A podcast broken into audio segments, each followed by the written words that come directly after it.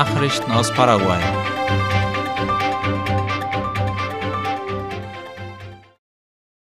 Aufgrund vermehrter toter Fische im Paraguay-Fluss werden Wasserproben untersucht.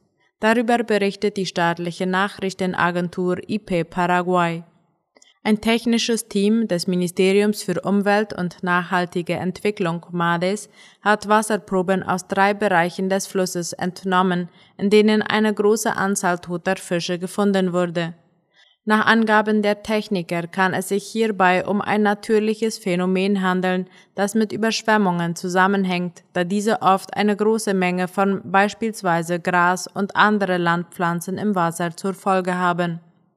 Die Pflanzen zersetzen sich und führen durch die Wirkung von Kohlendioxid zu einem Sauerstoffverlust. Ist der Verlust groß, kann das zu Fischen führen, die sich in einem trägen Zustand befinden, aufgrund von Sauerstoffmangel keuchen oder tot sind.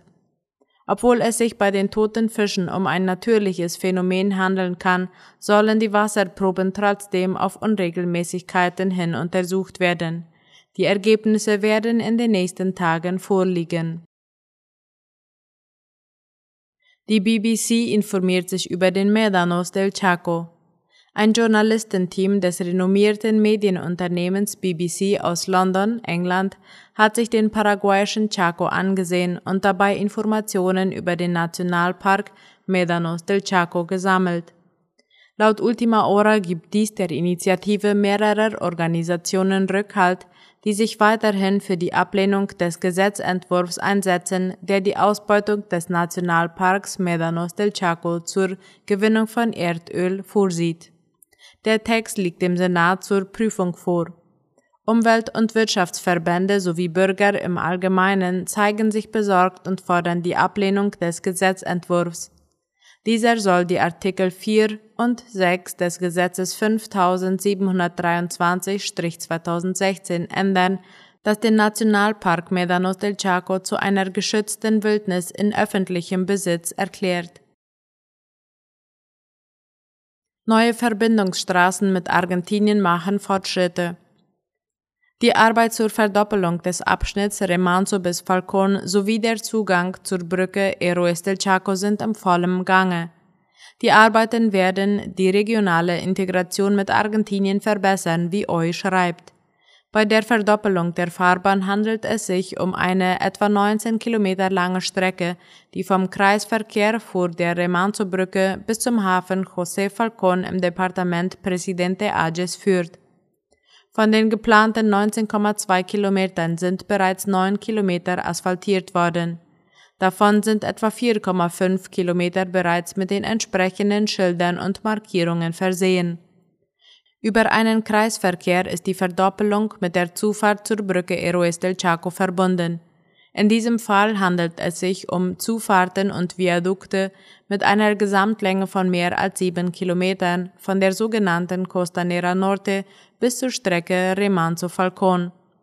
Die Brücke Héroes del Chaco ist zu vier Fünftel fertiggestellt und es fehlen nur noch hundertfünfzig Meter, bis die beiden Mittelstücke der Brücke zusammengeschlossen werden können. Mehr als vier Komma sieben Millionen Paraguayer dürfen im April wählen gehen. Wie die Direktion für Wahlressourcen laut I P Paraguay mitteilte, sind insgesamt vier Millionen siebenhundertzweiundachtzigtausendneunhundertvierzig paraguayische Bürger berechtigt, ihr Wahlrecht bei den allgemeinen Wahlen am dreißigsten April auszuüben.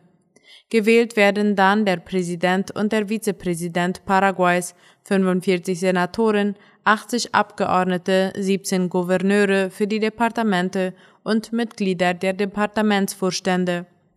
Die Wahlbehörde hat auch eine Internetseite freigeschaltet, auf der Bürger einsehen können, in welchem der über zwölftausend Wahllokale sie am Wahltag ihre Stimme abgeben müssen. Die Internetseite lautet w w w punkt padron punkt t s j e punkt gov punkt p y. Es wird darauf hingewiesen, dass Jugendliche ab achtzehn Jahren automatisch in das Wahlregister eingeschrieben werden.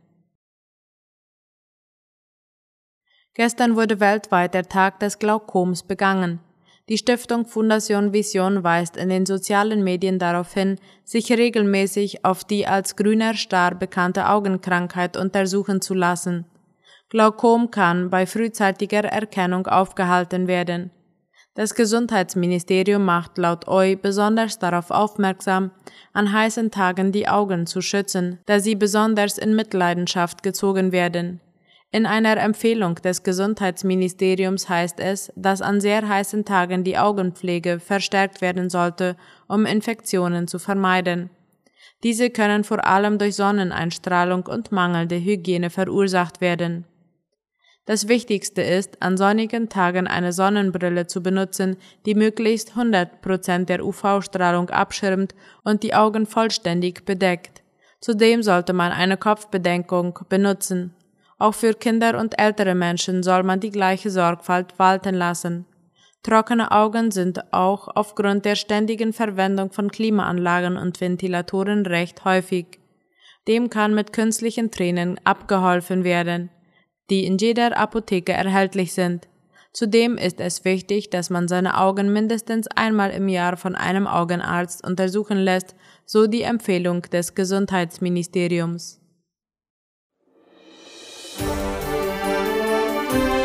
Nachrichten aus aller Welt.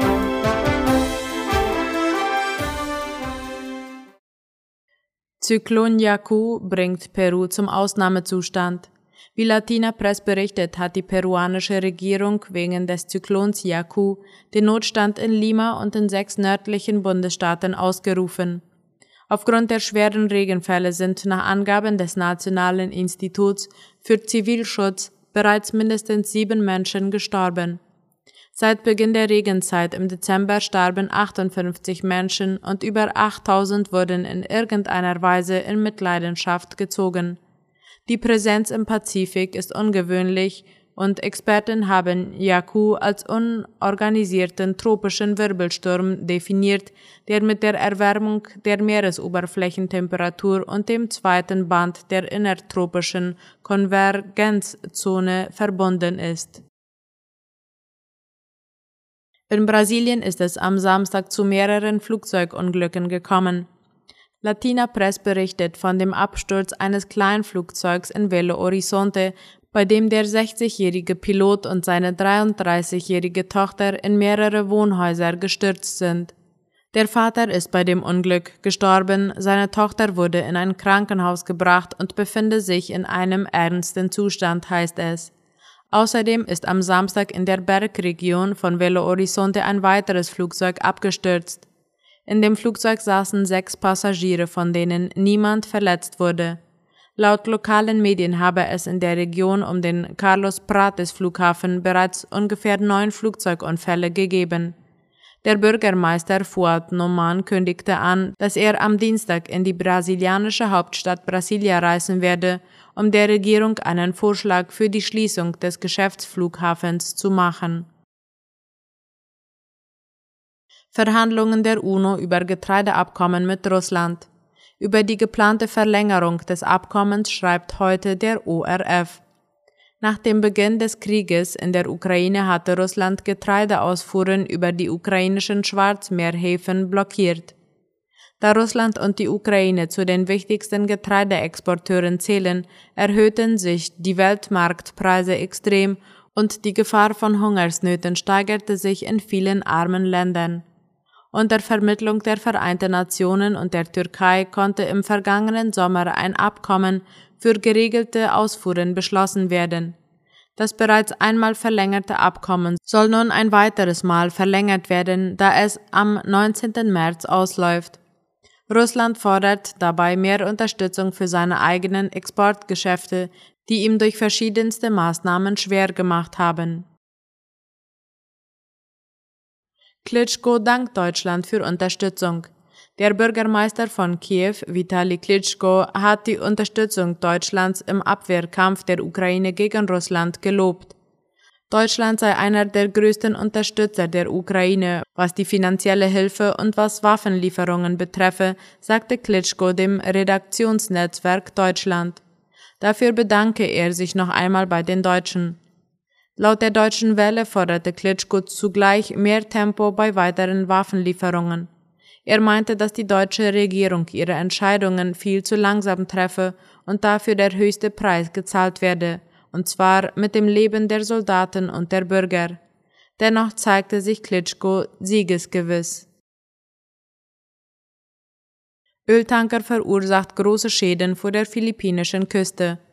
Mehr als hunderttausend Menschen sind von den Folgen des gesunkenen Öltankers M T Princess Empress vor der Küste der Provinz Oriental Mindoro betroffen.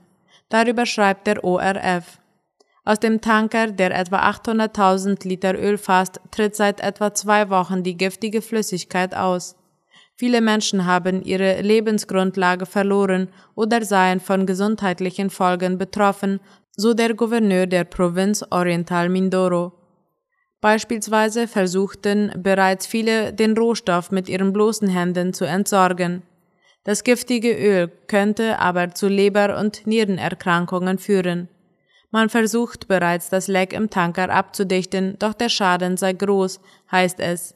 Das Meer hat das Öl schon in nördlichere Gebiete getrieben und gefährdet so immer mehr Regionen wie etwa die Isla Verde Straße. Vier Astronauten vor der Küste Floridas gelandet. Von der Ankunft der sogenannten Crew fünf berichtet die Deutsche Welle.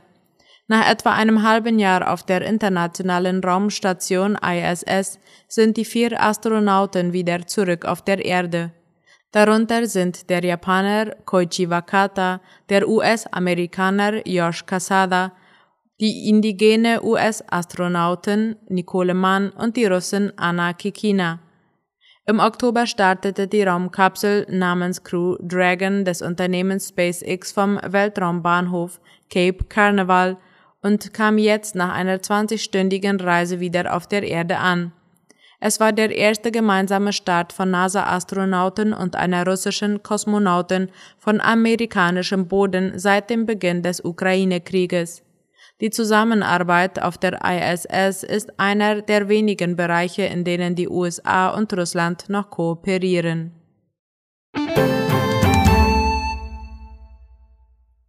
Soweit die Mittagsnachrichten heute am Montag.